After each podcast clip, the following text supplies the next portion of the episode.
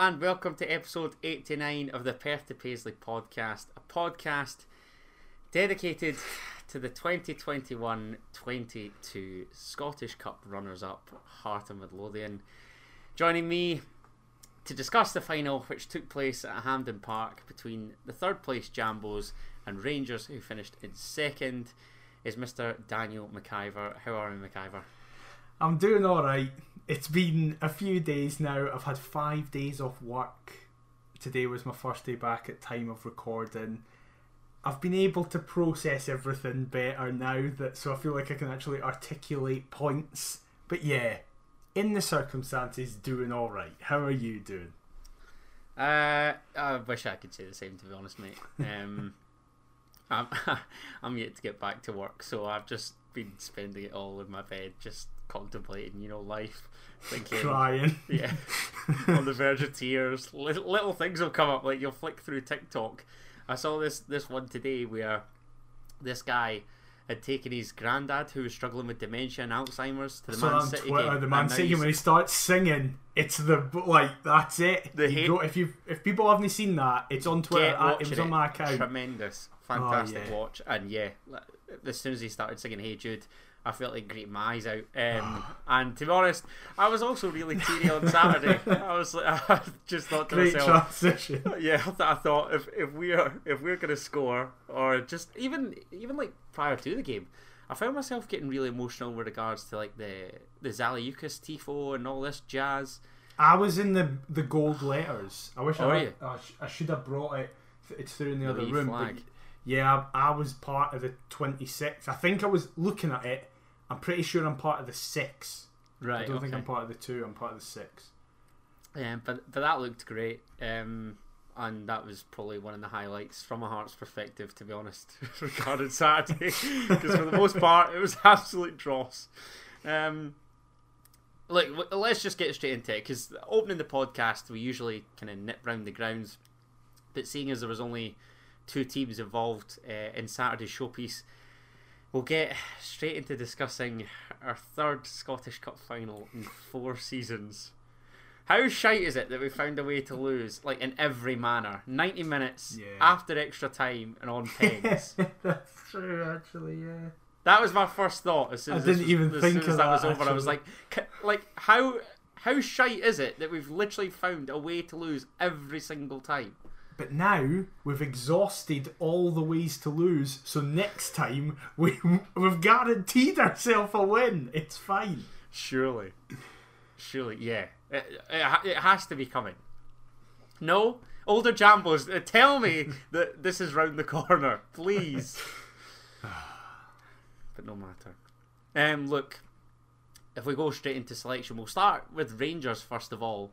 Um, before I get your thoughts on on our team, uh, Giovanni van Bronckhorst made five changes uh, after the Gers defeat to Eintracht Frankfurt in the Europa League final. Um, Jon McLaughlin replaced Allan McGregor in goal. Leon Balogun uh, came in at centre half. Steven Davis and Scott Arfield came into the midfield.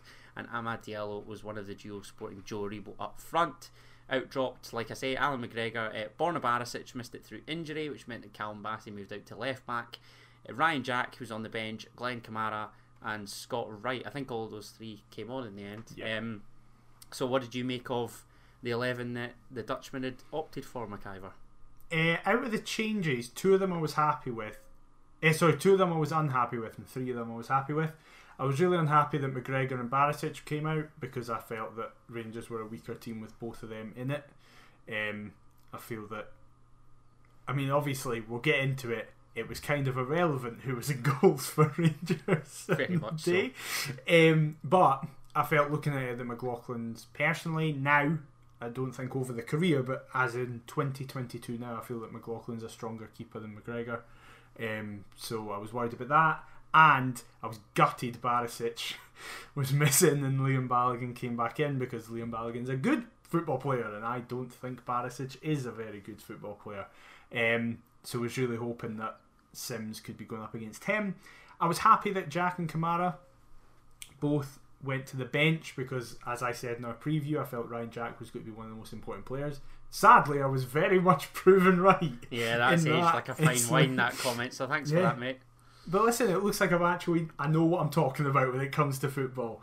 I'll so I'll cling on to that. I know why. Why does that have to be at Hearts' expense? I though? know?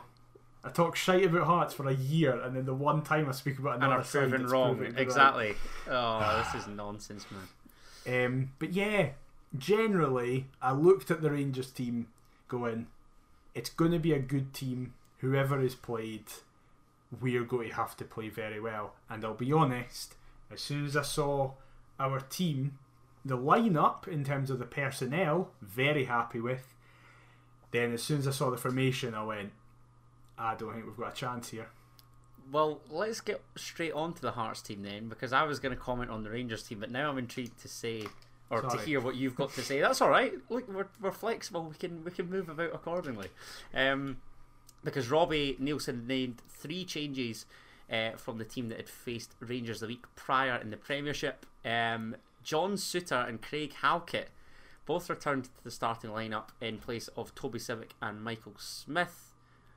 Uh, sorry, Nathaniel Atkinson came in from Michael Smith. Was it Toby Sibbick and Taylor Moore dropped out? Is that Yep. right? Yeah. Yep. Sorry. So Hearts lined up as follows. Uh, It was Craig Gordon in goal. Uh, the back three were John Souttar, Craig Halkett, and Stephen Kingsley.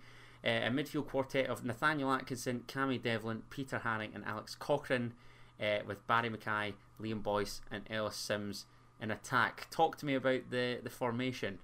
So, as I said, I was really happy with all the personnel changes. I understood the argument that is it wise to play these players who haven't played a lot up until this point in the biggest game, but I think I think the four that everybody was speaking about, Halkett, Souttar, Boyce, and Devlin, were in my opinion our four best outfield players on the day when looking at the 90 minutes as a whole.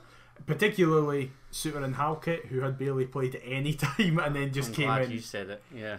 And were I feel as though like the further forward we went, we probably got or were less effective. Yeah, you, you, that's you, fair. you looked at the, the probably the two out that three in particular, like you say, Craig Halkett and John Souttar in particular, um, were our best outfield players, hundred percent.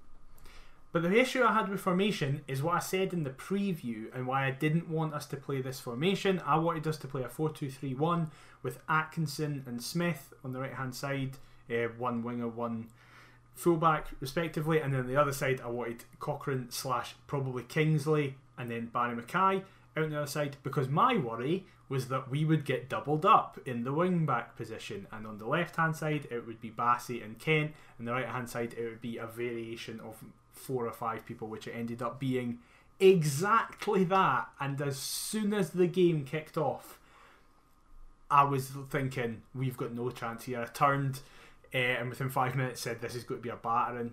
Like even though we played, we we started well.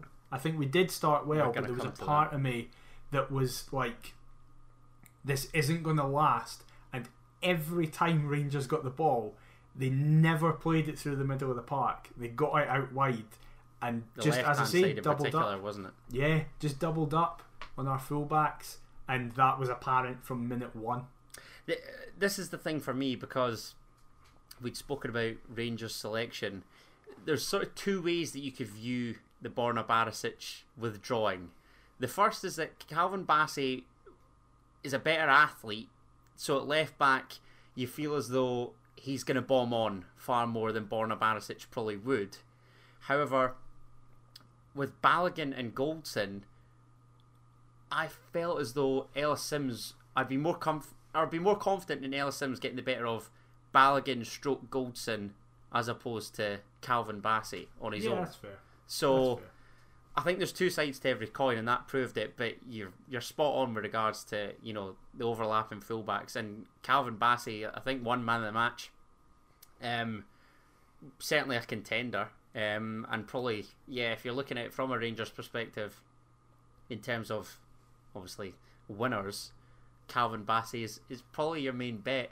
Um, Yeah, I'd agree. I think he I, I thought I thought he his delivery from from that left hand side, you know, was constantly causing us problems. Um, as we as we'll come on to in the chances, but you you sort of mentioned it there. We actually started all right. I think the Yeah. first 10, 15 minutes we were okay. Mhm. The remaining I thought we were quite good. I actually thought we were quite good. the remaining 105 that we then played afterwards weren't very good. Um, so, I will say something huge happened in the third minute. and that is Peter Haring getting booked. Haring should have been sent off. Oh wow! I- like I, I, it's a clear red. I, well, I'm just gonna let's let's talk about that then because I I didn't take any notes of this with regards to the highlights. I've not watched it back. I'll maybe need to Oh, near that, search it on uh, on iPlayer. You're adamant he should have been sent off, yeah. I was at the other end of the ground and went, "That's a red," and couldn't believe it was a booking. And then at half time, the guy in front of me had a replay of it on his phone.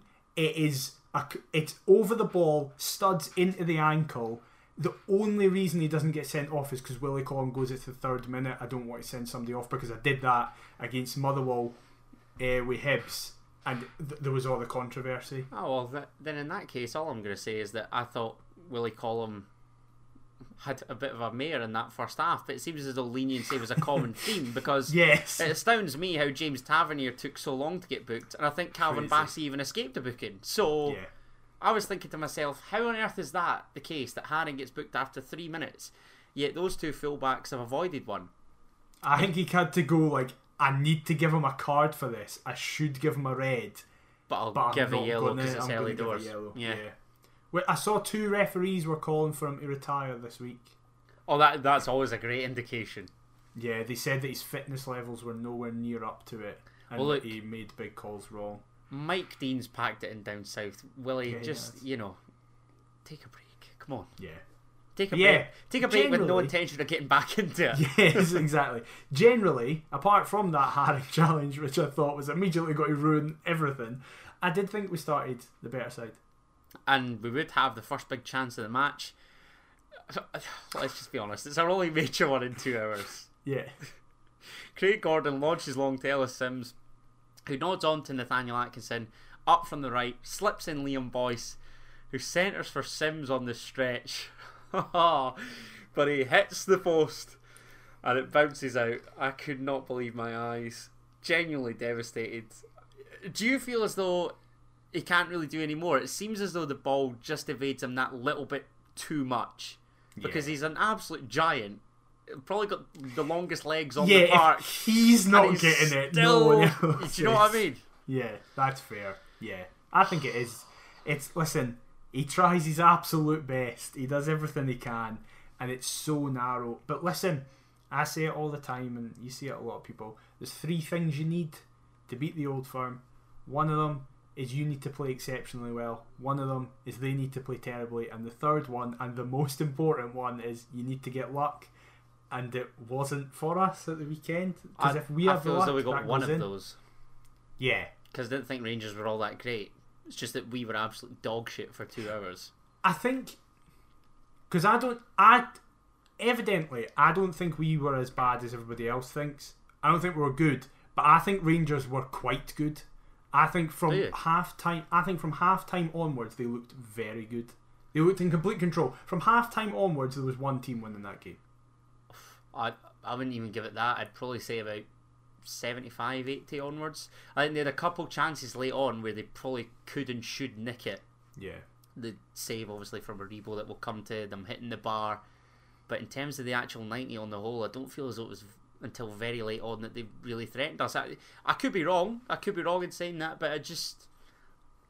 I, I didn't get that impression. I mean, if we if we go over the rest of the first half, um, you had Scott Arfield, you know, shooting straight at Craig Gordon from a pullback after Diallo and Davis were linking up down the right.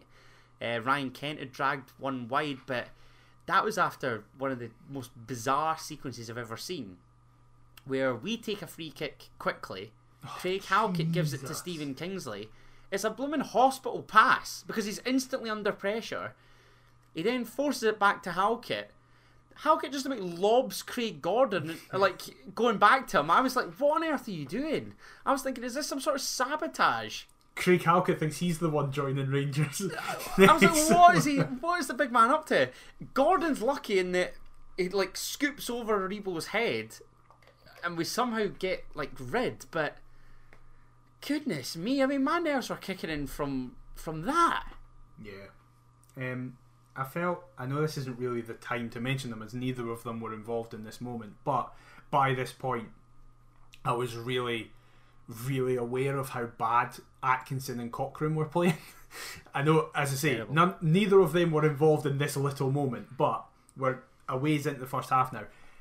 Everything they did was just they were.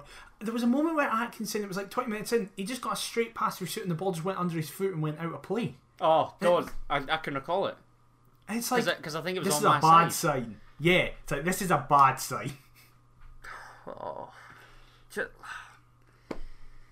Oh, this is such a common theme where like we we need absolutely everybody to be, you know, at the On top it. of their game. Up, yeah, Yeah. on it, up for it. I, you're right. Like one one failure or one piss poor performance in amongst the eleven, chances are we don't win that game. Yeah, that's it. Yeah, one hundred percent. Everybody needs to be at the very top of their game for us to have a chance against the old firm. And sadly, like four players had good games overall I, I- outfield. One that really disappointed me is a player that I've you know sang the praises of numerous times throughout this season, uh, and that was Barrie McKay. Because there's a chance where Simms pulls one back to him, and he just smashes over the bar. Like he's sort of leaning back. I, even I know that you're told get your head over it and probably work the goalkeeper, and he does neither. And it sails high into the stands over the Union Bears behind the goal and it's like I, I, I felt as though that was McKay's genuine only contribution. Listen, this may sound harsh, right? Because I love him. I think he's been one of the best signings I can remember. Like just generally, oh, I don't mean this year. I don't, I don't mean this year. I don't like where this is going. Go on. this season has simultaneously proved how he is arguably the most important outfield player to a non old firm side in this league, whilst simultaneously showing why he has failed in England. Because in the biggest games, he goes missing completely. He's very good against Livingston, St Motherwell, Johnstone. Aberdeen, St Johnstone, all teams Spot on, outside the big three. Now I know that in the in the top six, bottom six derby the week before. It's no wonder you'd never heard of him. Yeah, exactly. Because all the big games I'm watching, he's never he's never there. Um, that game he did. I thought he it was probably his best performance in a big game. Like he got that really amazing assist for Halliday's second, and he just kind Yeah. of was buzzing around in the three one game. But barring that, I felt every other derby he's not turned up. Every game against Celtic he's not turned up, and every game against Rangers he's not turned up. No, to, and the cup final was the embodiment of it. And listen, please, I know some people will take this out of context, being like, "So Daniel hates Barrie McKay and thinks he's no." I think he's one of our best players, and he is one of the key players for us next season in Europe. But hopefully, he can look at the fact and go, "Europe's a big game. I need to actually turn up in it." Because as soon as you're so right, if he doesn't play well, he's like another player who I'm, I'm sure we'll get to. If he doesn't play well, we don't create anything. No. like it's we're so limited without him. That that was a big thing for me as well. Talking about the latter stages, you're turning to guys on the bench who we know aren't of that same caliber as Barrie McKay. They might offer different attributes elsewhere, but ultimately, if he's had an off day, do I really expect somebody? And again, this sounds harsh. That isn't as good as Barrie McKay to step mm-hmm. forward in his absence. Probably not. Yeah, that's fair. I don't think that's harsh. I think that's just fa- what the fa- and again we'll speak about this lots of times during this. What this exposed was the difference in an old firm squad to the rest of the league squad. Not starting 11s, but the actual squad you have at your disposal. It's light years of difference. Yeah, yeah, because because again, like we're, we're alluding to there, or we touched on the fact that John Souttar was different class. Rangers would have taken John Souttar. Craig Gordon probably gets in the Rangers team. You know, we could we could do this all day, but it, Yeah. it is the squads, Uh, and we said this in the preview. You know, even when we were watching Rangers in Seville, there's players on their bench that I'm thinking, yeah, he'd do a job for us, or yeah, he could Yeah. probably start for Hearts. Um, but that's obviously not the not the case the other way.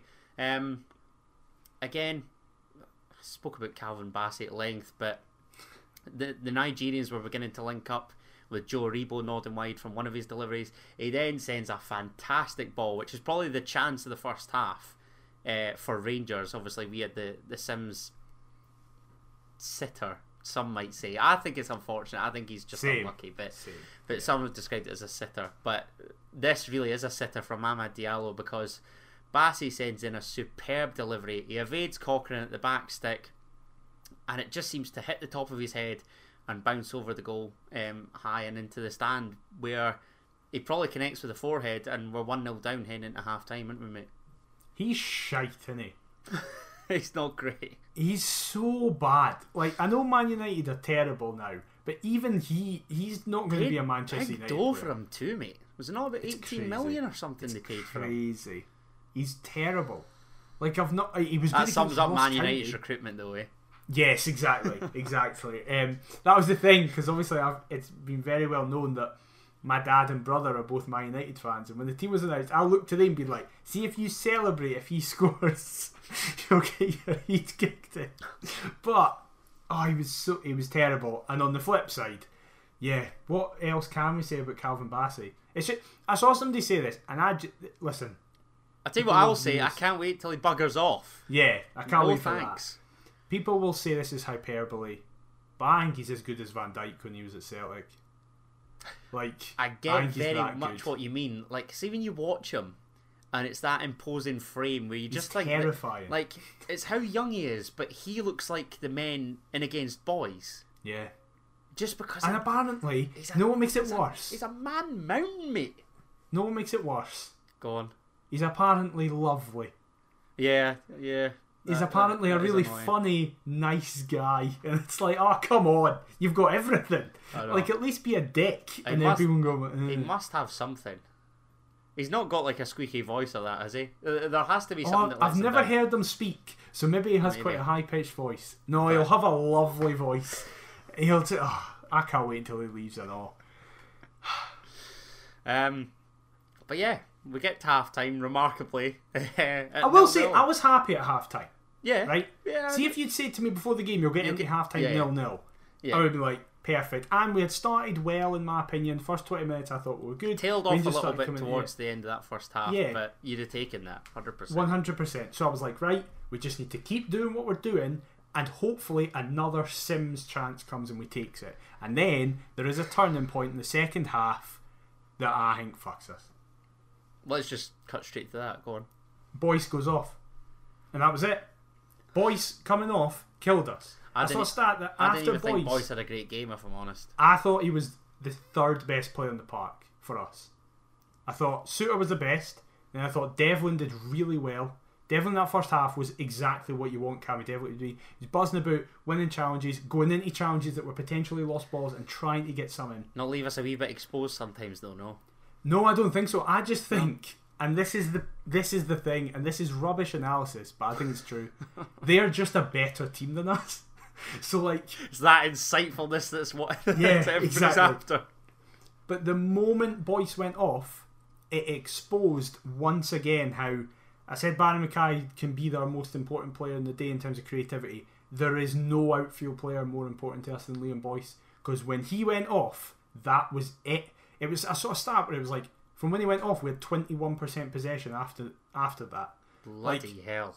We just because there's no one to stick to. Twenty-one percent. It was something like that. I can't remember where I got that. So, so somebody might have proof that that's absolute bollocks. But I'll tell you what, it felt like that. It Yeah, it felt did. like. yeah, that makes sense. And Simms, for all his positives, isn't the type of striker to hold it up. He's the guy to flick it on to make a run in the channel and stuff like that. Boyce is that glue that holds everything together. He'll win it. He'll keep it tight. Allow runners off him. Who came on for him? Andy fucking Halliday. Uh, Can we talk about that, please? Because I was going to say about about Liam Boyce, but Andy Halliday at right wing in a major cup final. What is that? The season is literally like this is it with regards to our season. Uh, This, this has been the game that I've waited on since we beat Hibs in that league game at Tynecastle and then the Scottish Cup semi. And you play Andy Halliday at right wing. It was just Calvin Bassey was probably baffling. pissing his pants when he saw that Andy Halliday was coming on to play right wing. Play him in the middle of the park, by all means, but come on. But even even Halliday for Boyce as a sub, even if you're playing Halliday in his natural Yeah, position, that, that that just screamed to me as though we were setting up for you know nil nil. Probably Yeah. try and get through extra time and maybe take them on pens. But like, listen, I I am glad he's hopefully leaving, but why not? That's a time for Woodburn. Like, at least it's a yeah. create. It's, it's an attacking change. Like, it's a like for like. And listen, Boyce had to go off. He was out on his feet, Uh, and you could see it. I mean, even then, it, he turned to Gary Mackay-Steven, and Josh Ginnelly later on in the game. So I'm with done that, with him, by the way. no, I'm uh, so no, I know. Uh, I'm- not, you know, I'm not saying that they're the answer. No, I know your. I know your point where you're like like, that. why is that, that, makes that, yeah, that, that makes much more of a, a a common sense sub. Yeah, yeah. They were at least like for like. Uh, yeah. Offensive players that might actually. Like, I'm not saying that they would, but they might drag us up but the they park. could. Yeah, They could, theoretically, yeah. they're meant to. I think it also shows how not dependent Ellis Simms is on Liam Boyce per se, but sort of the chemistry that they've got between the two of them. They work best together. Yeah, yeah, you're right. With it, uh, like this, ah, hindsight's a wonderful thing, isn't it? It really is. And obviously, listen, there's nothing we can do to prevent Boyce. Boyce wasn't fit. It, it, it's been well documented in the last few days that if it wasn't a cup final, Boyce wouldn't have played. Halkett wouldn't have played, who's now gone under the knife to get surgery. Devlin probably wouldn't have played for as long as he did. And John I really made his first start in two months. Yeah, exactly. None of them would have played if it was just a league game. But I really agreed with Craig Fowler's thread where we've obviously been quite negative here, and it's justifiable because for most of that game we were really poor. But at the same time, it's like we were playing the Europe the Europa League finals team. No, like of course. a team that beat Dortmund, that beat Leipzig, that got through the groups, that had played like 50 games this season, and a lot of people were making things about, well, they were playing in Seville on Wednesday night. That's and what I was going to say tired. though. Like we were the ones that looked as though we'd played fifty games. But, but the thing is, that, so we're saying there that Rangers have clearly a better team, clearly financially. That doesn't just stop at the the squad first eleven. that Yeah. it- that extends to staff as well. So they will have the best sports scientists and fitness people marking and managing them to get them through games. So it's I totally understand why people will look at the kind of black and white fact of going, this team played set amount of days, this team played this set amount of days. We all It wanted. We all wanted up. them to go to extra time. Yeah, of course. But th- I think that was just us as fans going, well, in our head, that makes sure that we have a better chance when that isn't how football in 2022 works. Like, Rangers have been playing midweek and weekends all season. Uh, and ultimately, we've got to have more in the final third and more in midfield to try and get us into offensive areas. Yeah. that ju- it just. I don't want to say it was backs to the wall, but it certainly felt as though we were just playing for pens. I do, really, I do get that mentality though because it was working up until a wonder goal, which, as Halkett said in the past couple of days, deflated the side. Th- it just broke them. But but it depends what you define as it working because like they, st- they passed up numerous good chances. I mean if we if we talk to like if we talk about the the last couple within the 90 mm-hmm. you know it's only because Ryan Jack curls one high and wide. You know. It, Later on in the match, he makes sure that he gets his laces through it, and that's what proves the difference. You had Joe Aribo being slipped in, where it's only because of a ridiculous save from Craig Gordon that Rangers don't nick it in the dying embers of the game. Same with Scott Wright hitting the bar. We were riding our luck. I'm not sure whether you could put that down to the game plan personally. Like, yes, it worked, but it only works if it's successful. Do you, do you get where I'm coming from? Absolutely, but I guess you could say that about any game No, plan. no, I know. Like you need and, luck and again, as yeah, part of it. For, fortune's a big thing, and Yeah. it just it just appeared as though all of this combined, we did we just didn't have. It, it, it, is, it is as simple as that. Yeah. Um, into extra time. What, again, like what what were you thinking? Because I could I was thinking I'll take this. I, I was thinking it's an absolute miracle that we're here. Yeah, definitely. That, that's what I was the well. opportunities that they passed up. I was like, But again, had you this. offered me it, yeah, yeah. No, of course, of course. It just hurts. it really does. you know when you're just like, again, it's like the whole method of loss. this is this is probably the second worst way to lose it. I'd rather lose it in extra time than lose it in 90 minutes. I'm not. I'm not. I'm not. So, I'm not so sure I would. I'm thinking. I'm thinking. Would Joe Aribo tucking that away have made that better? To lose it on a sole goal, maybe not. No way. But I would feel just- much worse if we lost it right at the death. But but again, like the, the quick fire double, the nature of the quick fire double, that sucker punch. It's like yeah, of course. that's that's. But you then got half an hour to like accept it. Uh, well, yeah, I suppose half an, yeah, half an hour longer, right enough. Yeah. Oh, I don't know. Ah, Right, let's speak about the goals because Nathaniel Atkinson's at fault for both of them. Wow. Okay. Well, yeah. I mean, Joe Aribo nodded over before Rangers would take the lead. It's only after 94 minutes that Rangers take a corner. Craig Halkett heads clear, but it's only for, or only as far as Ryan Jack hovering on the edge of the area to smash one home. It actually looks as though it's through a sea of bodies, and I noticed Craig Gordon.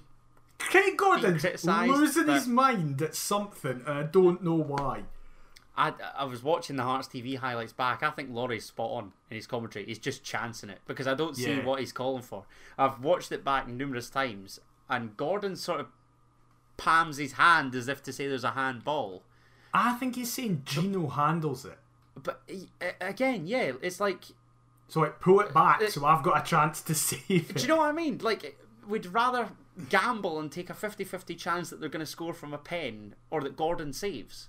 well, yeah. it- if you were given the option, like, do you want to But the, concede but the or give up likelihood is that he'll score anyway. Of course, but I get so, Gordon's so point. like I don't I don't get the argument. I don't I get don't get- I don't get what he's after. I don't get because that's not how football works. Like that's never going to be a thing, Craig. They're not going to go, oh well, your player messed up, so we'll pull it back and take away a Rangers thing. Yeah. Like, that's not how it works. Rather than just rob them of the goal, give them a 50 from 50% chance of scoring. yeah, we against love that. you. That would be amazing for us, That- but that for them it makes no sense. Imagine the seed had Gordon saved the penalty after that. Could you imagine? Oh my god. They'd have been By the right- way- they'd have been rightly raging. I want to clarify the reason. I think this is the goal that is kind of lesser at fault of Atkinson. The reason I think Yeah, that is I- because I think that's harsh, no? probably I'm probably just so I was fucking fuming with Atkinson after the game. So was my Like- pal Ross that was stood with as well. He was More than anybody. I was more annoyed He with him. turned to me after about 20 minutes and said, He is going to be our downfall today.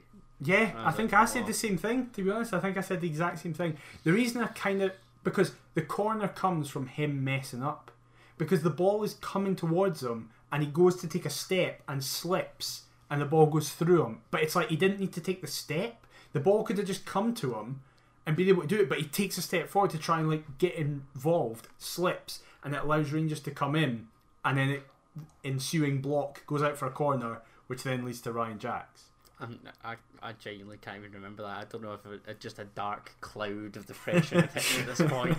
And I was just like, oh. Well, the second don't goal I can happened. definitely blame him for. The second goal. uh, Well, this is this is what I was gonna come to. Like, even at one 0 I know what you're saying, and I know that we hadn't showed any attacking intent for a long, if not all of that game, long minutes. stages, but if not all of that game. but there's always a chance. I say it all the time. At one 0 we're still in it. It's only then, a few minutes later, when they go up and make it two, that we're not. Um, Listen, look, Atkinson loses possession. I, I want to say on the edge of the Rangers box, but I don't think he's that far up. He's certainly He's high. He's high. He's high up the park. do you know what um, he does? Do you know what he does? He Go on. does the thing that away a few months ago I said, I pointed out after the Rangers game at Tynecastle, the 2 1, that we'd have to worry about that and that he needs to quickly get rid of that. It is the taking it down the byline and cutting in instead of putting a ball in. He did it against Celtic at home for Hatate's goal, where he was in our half, and instead of playing a ball up the line, he Oh, cut into right. the middle of the park. And he it. tried to He fish it then- out to Boyce, I think it was. if Yes, my memory exactly. Yeah. He's then done it in almost every single game since. Sometimes it's been it's caught him out, other times it's been fine, and we've managed to move on. But that was the most egregious work of it, and that says to me that he's not learning. Like you should be uh, in that Celtic game, you should go ah, that was a oh, I fucked up there. Apologies, right? I kind of need to be aware of that. But he's done it so many times and I don't know if it's that he got confidence from it working a couple of times. It's never worked to us doing anything. It's just that he hasn't lost the ball. That's what he classifies as it working. Like he's managed to then get a pass out. And yet, I'm actually thinking earlier in this very competition, the one time that I can recall him getting down the line and crossing for us to score was We Aaron scored. Yeah, No, twice. Al- he did albeit a it bit twice. of fortune. Oh yeah, did he supply for Simms as well in that St Mirren game? No, Cochrane against Talbot. He rides Jesus, forward, so he gets did. into the box, and fires it across. It so he's got a one Ah, yeah, hundred well- record. hold, hold on a second, because after that performance against um, Auchinleck Talbot, everyone was adamant that it was the second coming of Cafu. I didn't. I was saying that I was worried about him positionally even then. You know me, And I, just- I, I don't get carried away often. It wasn't. I, I, it wasn't me then. I, I've Listen. been guilty of it numerous times, but not not me then. I've made it clear that over the last few weeks and months, Atkinson has, in my eyes, improved. And as I've said to back him up, he wasn't expecting to play these amount of games. The Smith injury has happened, but still, it's not like he's 18.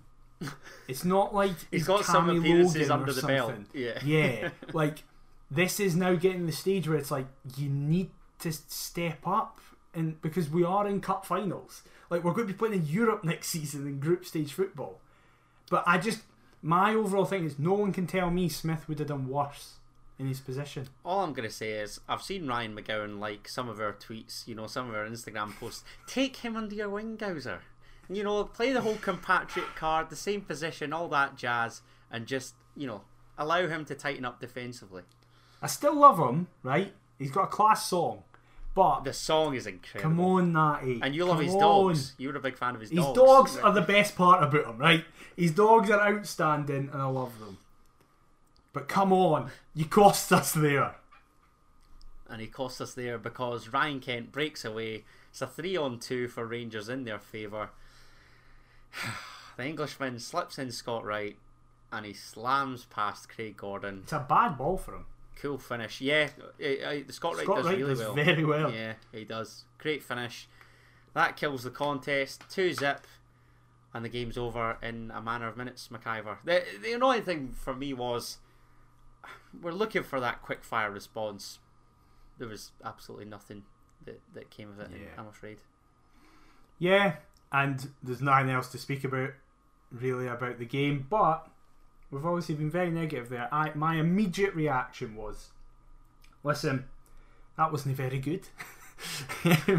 We'd have much rather it went another way. However, and I feel like some people did let it overshadow what has been a fantastic season, easily one of the best in my lifetime, and that's what I chose to focus on. Yeah, we couldn't get it over the over the the line. Neilson made the point where it was like their subs come on and win them the game. Our subs come on and do nothing.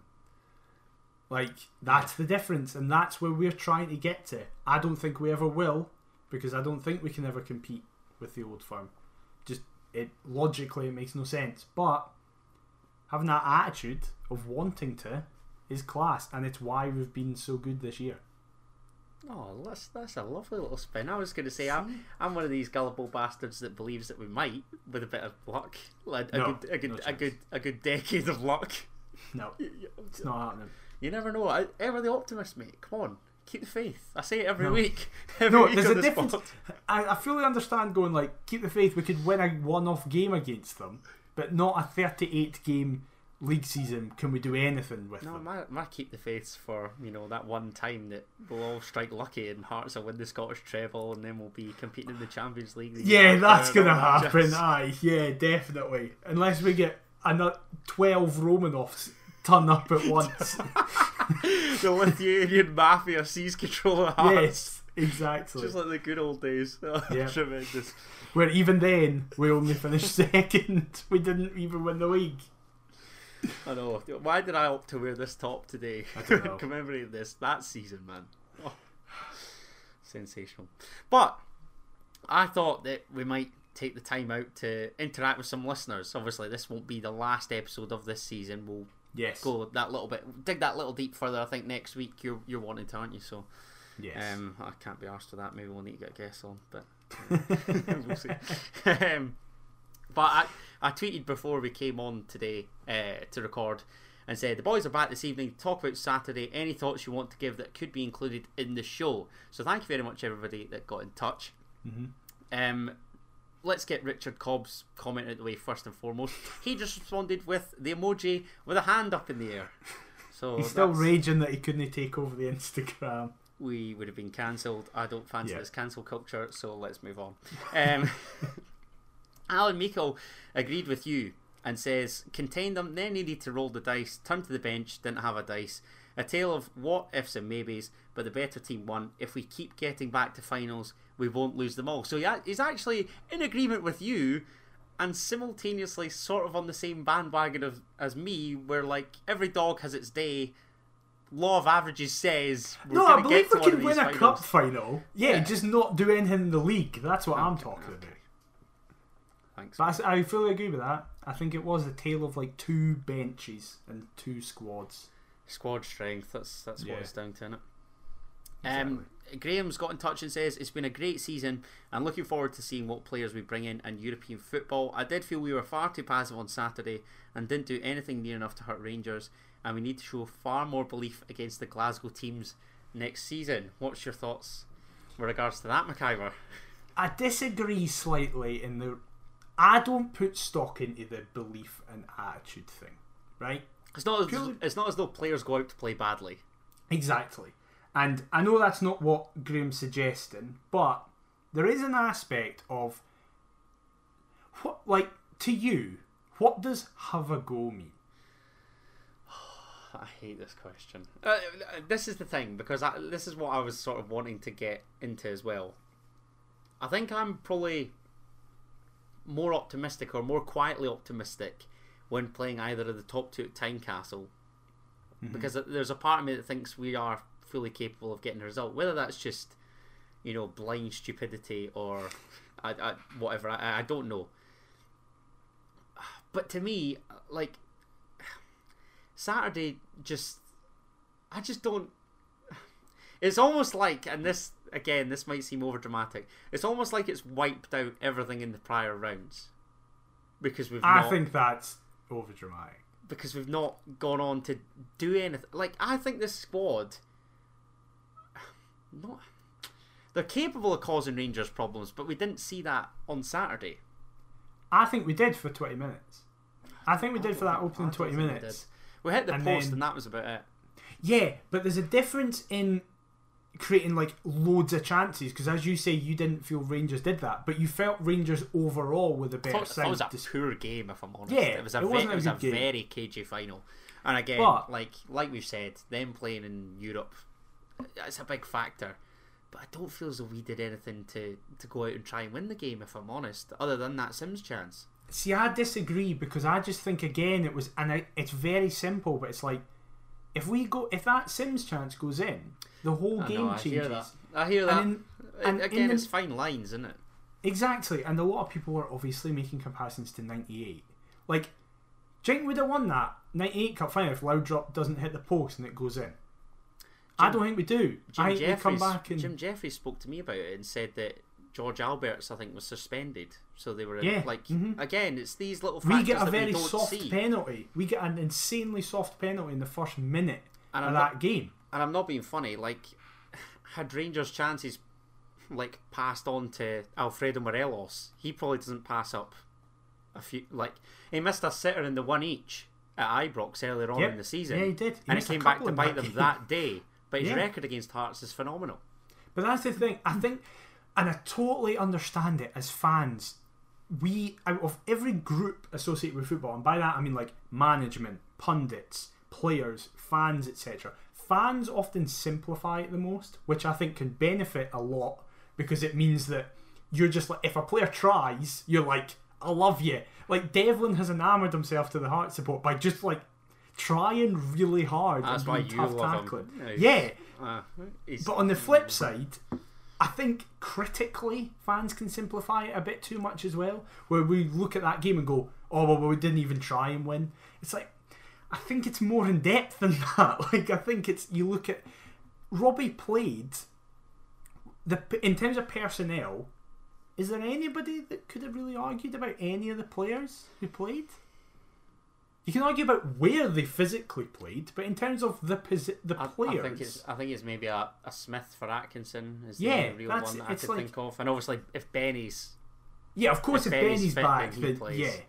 But Neilson played the best team that we have at our disposal currently, and a team that was struggling with fitness, and we played. We came up against a squad worth like fifty million quid. Uh, Can I just say this hasn't popped up on here, but it's just made me think. What were your thoughts to John Souttar's leaving message? Because again, this is irritated Hearts fans, where it's like, what was it? Thanks for everything at Heart and Midlothian. I don't know what more he can say because You know what he it, did? it must be such an awkward situation. And uh, by the way, I just want to say to John Souttar, not that he listens to this, but the odd chance that he might fan. that he might see it, that he was phenomenal on Saturday. He will not look out of place in that Rangers team for me. Well, well, I thought he was I head and shoulders our best player on the park. Did everything he could to try and win it for us. Um, and ultimately, had he been joined by other more competent teammates, we could have gone on to win that. But uh, look, it's a it's a shit situation for him that the final Mm-hmm. was the teams that it was. Um, and it's not like we'd have said that the conspiracy theorists would have been out Yeah. like with their torches. There's absolutely no doubt that he gave his all for Hearts in that final, just as he has ever since the whole announcement came out. So, Soapy, it's a massive thanks for your service from me, and I wish you personally all the very best. Definitely, a, a lot of people read into that message like a lot of folk were like comparing it with the Ellis Simms one where he did like a Yeah. paragraph. and Because I was like, annoyed when it came out about Souttar, but like, it's it's a short career. he's an employee of Yeah. a company who has moved to another company. That's I'd rather he didn't move to said company. yeah. But I totally, as a human level, I totally understand it. And listen, people are going, how's that for a farewell? Like, for God's sake, after all we've done for you. Two things on that. One, we did what any club would do for a player. That's not anything we should be commended for, that we helped an injured player for us. Because otherwise, we'd have been criticised for shoving him out the door. yeah, we would have been breach of contract if we just went, oh no, actually, you got a long term injury. That's it, you're away. Well, why don't we do that with Benny then? Like, Benny's out until February. So why aren't we doing that You for see- him? Because we're a club. You see it so often with clubs that they're that quick to get players out the door. Like they, uh, Hearts aren't going to look after John Souttar now that he's away, and they wouldn't have if John Souttar had stayed for the rest of his career. Yeah, exactly. It's just it's a ridiculous. Gary argument. Locke's the only exception, isn't it? Where he's Yeah, claimed exactly, the wee yeah. ambassadorial role and had a wee time in the dugout. But He's loving life. saying that. Um, but secondly, his farewell message was that performance was putting in Yeah. a man of the match level performance, like he has done most times he's been in the park.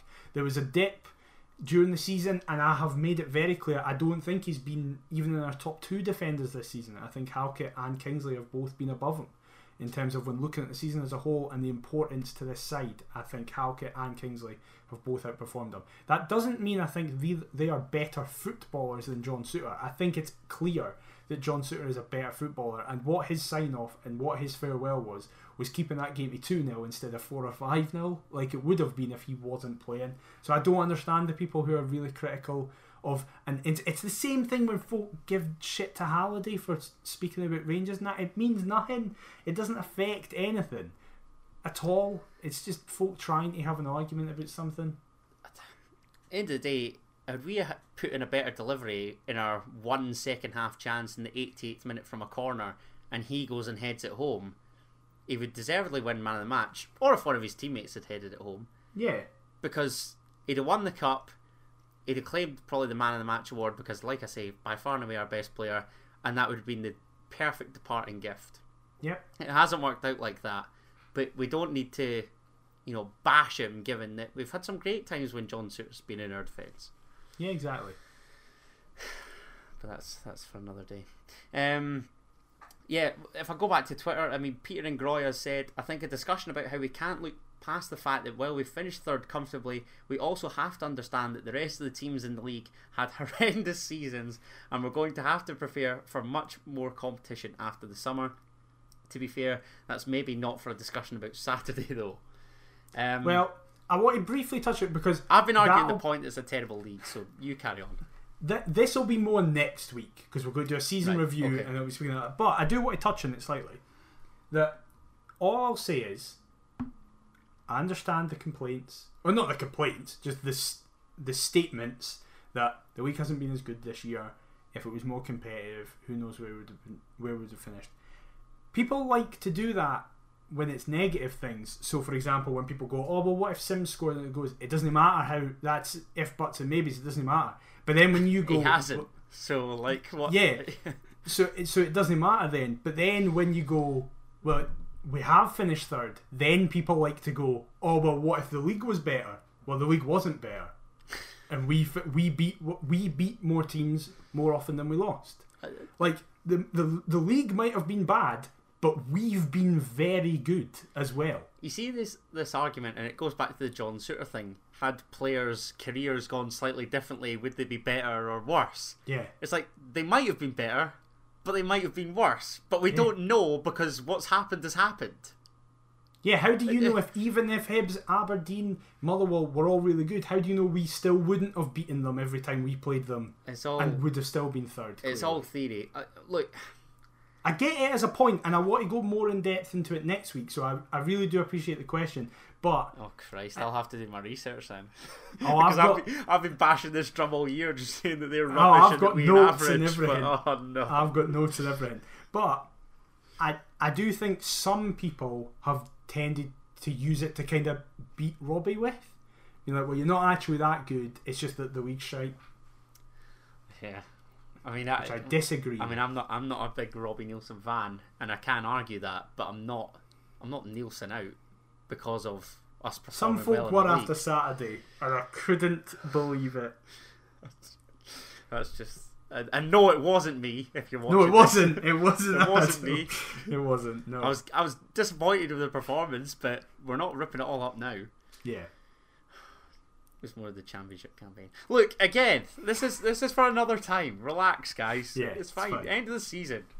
We'll all go away on holiday. We'll all have a great Exactly. time, and we're back in Europe. So, Right. Speaking about that, I want to speak about transfer targets. all right. Well, I was going to say Becky Davies asked on Twitter, "Who should we be looking at signing in the summer?" So it's all it's all it's all part of a plan. This.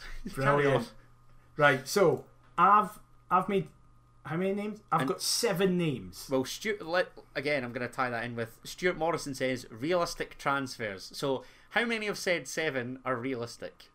Potentially six out of the seven, Oh, nice. maybe. I don't know. Well, I'll let well, you and the listeners Okay, decide. we'll, we'll come back to the other Twitter questions after you give us said Right. seven. The magic So- seven, the magnificent seven. Yes, exactly. Out of the seven, two of them are current players on loan at us. Right? Right. So the first one is the one that is probably the least unlike the like most likely to not happen is Ellis Simms. So I think every Hearts fan wants Simms back for another year. I don't really I don't think you'll find a Hearts fan who doesn't want him back. I don't think it's happening. I've said this for a few weeks. tweet and it just broke my heart. Yeah, exactly. You saw his tweet. But we did see the comment that Toby Sibbick left on But his he's Instagram. clearly just being funny. That's all that's happening. Uh, I don't know. No, that's all. No. Toby Sibbick's just Well, being funny. and that uh, actually, can we speak about Toby Sibbick because I met the people, his mates that had been given tickets by him on Saturday. Lovely people, Oh, very, very nice. class. They were fantastic. Shared the train in with me. Great, great guys, lovely gals, very nice people. So yeah, So yeah, well done, Toby. You've got a good done, taste well in done, Toby. friends. You've got a good taste in friends. But yeah, I don't think Simms is coming back. But I think if you're joking about Simms coming back, you're a mug. yes, I'll exactly. you, I'll farm you out down south. See you later. Don't don't put our hopes up. Don't be a Groningen. Yes, exactly. But I don't think he's coming. But I put him in the list because I want to. Okay. Second one is, and listen, it probably isn't going to be popular with a lot of people, especially after Saturday. I want us to sign Alex Cochrane permanently. I don't. I, I, I'm not against. I, I like Wee Cochrane. I think for the most part he's been he's been very very good. A shrewd signing when that was Yes, first made. definitely. And and this kind of applies to quite a few people in this list. We're going to need a bigger squad because we're going into Europe, so we can't. Honestly, I'm sick of hearing this. I just want to see the arrivals coming. in. But it's, I know that a lot of Hearts fans for years we've been conditioned to just having a good eleven and shit behind it. Like we've been like, oh yeah, we've got Saturday is the proof. Yeah. We need a squad. exactly. So some players won't blow you away, but they're good squad depth options. And I See, think- this, this is why like everybody turning their nose up at Alan Forrest and Lawrence Shankland. They're mental for me. Number three on my list, Alan Forrest. That's a surprise. so Yeah, we'd take though. obviously we've been linked with him extensively. Apparently he's kind of debating whether to join us or Dundee United. It seems. Grow He's up, Alan. But he's going to get a lot more money at Dundee United probably because the way they do They wages is love insane. throwing at it. In fact, Ma- Mark Ogren's just there making it Yeah. rain and snow. It's mental. But What probably most likely is.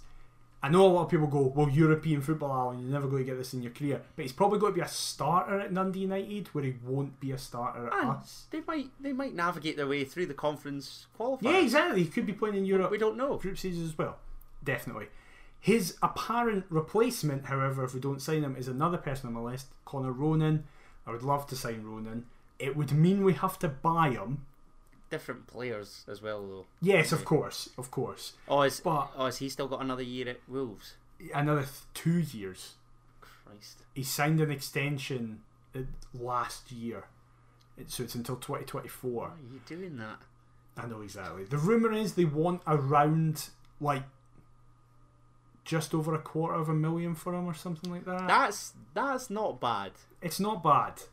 It's really not bad. That's And I think for a, a guy who's proven in the league as well, it's not even that big of a risk. Certainly saw his exploits at Tynecastle. My Exactly. One hundred percent. ridiculous. And and I have been assured by St. St Mirren fans, he doesn't just score rakers. Like he is also a good player generally. Yeah. Um, next St one is Pauli one are interested in Ronan as well. Yes, yeah, and, they and are. Aberdeen with big Jimbo, but Jimbo you can do one. surely he's not going to go. Again, it might be a money thing, and I don't know. And back Um, with the gaffer. The next one is one that you are a big fan of. I know that you've spoken about him extensively on Twitter. Is Dylan Tate Dylan Levitt. and Dylan Tate. Dylan Tate I want as well. Is who Dylan plays Tate for not at Morecambe.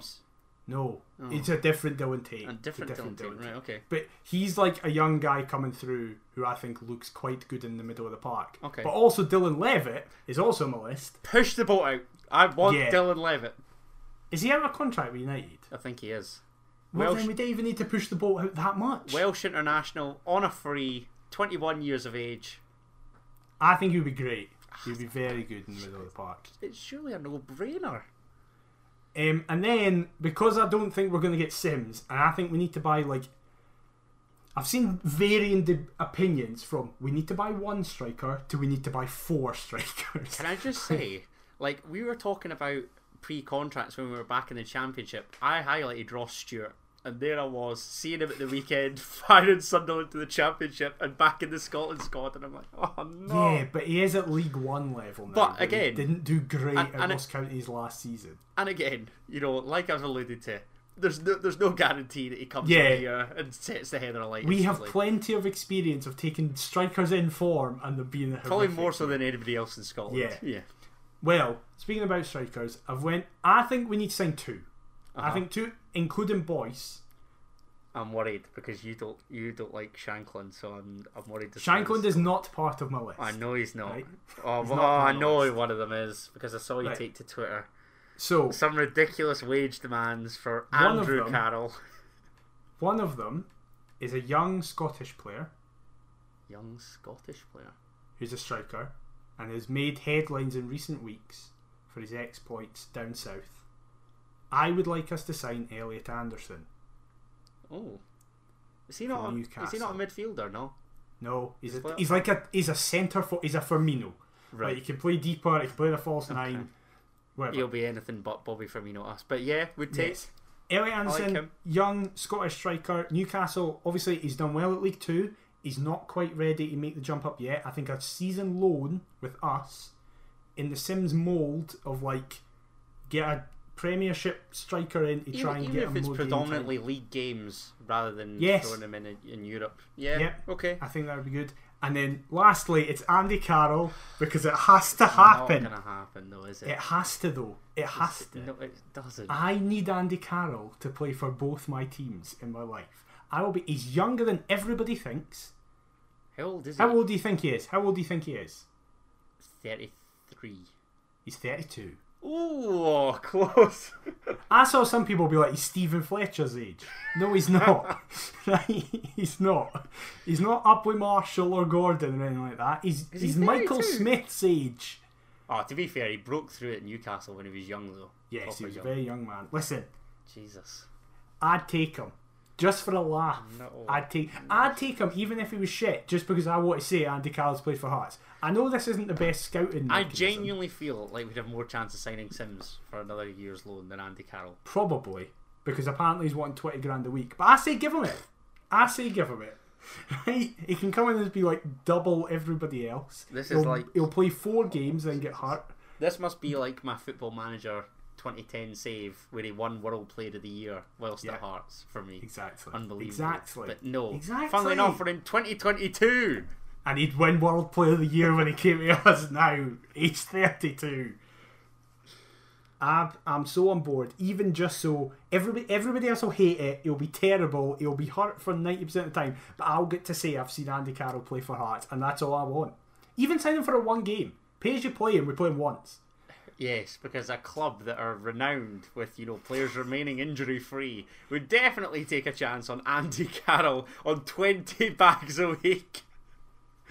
I'm oh on board. my god, Joe Savage, Barrie McKay, and all that. You come to me. Listen. Andy Carroll, and to run the club into the ground, you go to him. Listen, we've been too well run for the last couple of years, right? It's gone too smoothly. Yeah, I miss the old days where we just fucking buy David Vitavine and just go, ah, sure, let's see what he does, and he does nothing. That, that just sums up Hearts fans. There we are, begging for defeats at home to Raith Rovers and Queen of the South again. Yep, I miss they days. What's this? Comfortably finishing third and getting to finals in Europe? No, Yeah, this- the. This winning most weeks is shite. It's overrated. boring. it's boring. I want to be a yo-yo club once again, and Andy Carroll can take us there. Oh, good grief. You need to get this out of your head. right, let's get to the other tweets. Um, Ralph Smith simply asks, Adam, are you okay? No, Ralph. No. I'm absolutely not. Um, Oh, sorry. I have an update from last week about something that we mentioned from a listener. Go on. Oh, Do you remember last week? malarkey? Yeah. Yeah, go Ian emailed us back. He got to the game. Oh, excellent. That is good. He's, I was very jealous. His son played at St James's Park the day before, Wow. like on the pitch. Who does So boy play for? I don't know. It was like a, I can't remember. I've not got the email in front of me. I'm very sorry, Ian. It was like a, his school or his boys' team were asked to play on St James's Park. Wow. So he got to do that. And his dad came down and went, "Oh, we've actually got," it, or like his mate phoned him and was like, "Can you get to Hampden tomorrow morning? I've got your tickets." So he drove all the way up. He met Steven Pressley. He met Oh, Jim. Jeffries. Oh, He met. He nice. saw Ewan Henderson. We got beat, and he spent loads of money on petrol and that. But he got there, so Ian, I'm delighted for you. Oh, well, that makes two of us. That's that's good. Definitely. Sorry, I just remember that now and wanted to get that into the That's show. all, that's all right. Ian, Ian Horsburgh said, felt like another opportunity missed. Rangers are a strong side, but I was hopeful that it would cause them more problems. Need to be in peak condition and play to highest level to win against the Old Firm. We didn't do that on Saturday. More disappointed rather than critical. On to next Yeah. season. What positions need strengthening? How will we cope with the increased number of matches? Could it potentially affect domestic form? What is a realistic target for next season? Andy Carroll is what we need. What positions do need strengthening? Because we're going to need a centre half to replace John Souttar, I think we need a centre half, two full backs, two wide a left back two and a right back. Left back and a right back. Yeah, if we uh-huh. don't sign Cochrane who are wing Um, who are wing backs as well. I take as it. well. Yeah. Backup goalkeeper, which should be top of the list. without a doubt. Uh, two wide players at least. I'd argue three, Yeah, a, a minimum of two. minimum Like, of two. Yeah, okay. Uh, and then we need strikers as well. And another creative player. So we just need another 11, basically. but but in fairness, for going into Europe, we probably do need another 11. Yeah, yeah, it's not far, not a far stretch. Um, again, some of it are like transfers, Europe. Uh, Daryl Shepard just simply says Peter Haring. I am trying not to think about it because I'm getting worried. length. Yeah, I'm getting worried. I, I don't think I don't think it's gonna happen. Not neither.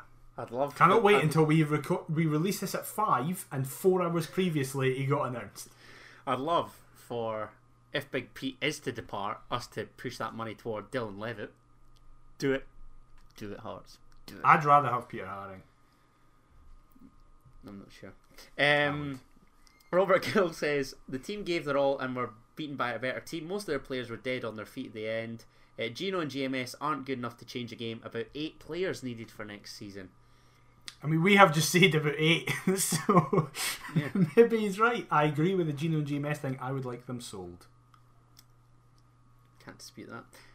Um, and finally, uh, we've we've got two, two quite funny tweets, which were why were they so gutless? And yes, why the fuck are there seats in Hampden? No fucker sits down.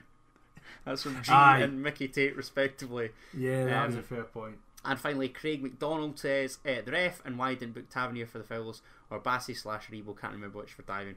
We've pretty much covered that uh, as well. Thank you, everybody. It's always good that when we get other people's like views and talking points as well. Without a doubt, because you don't want to just listen to us two numpties every week. We know that. That's why we try and get the odd guest on. Spice things up. Spice is a variety of life team, and that's that's what we look to do on a weekly basis. Um, however, before we wrap up for this week, uh, we're teaming up with our friends over at Goal Frame Prints uh, to give away these smashing pieces. I'm just going to hold them up here, uh, showcasing the semi-final heroes and their goals. So we've got Ellis Simms uh, and Stephen Kingsley.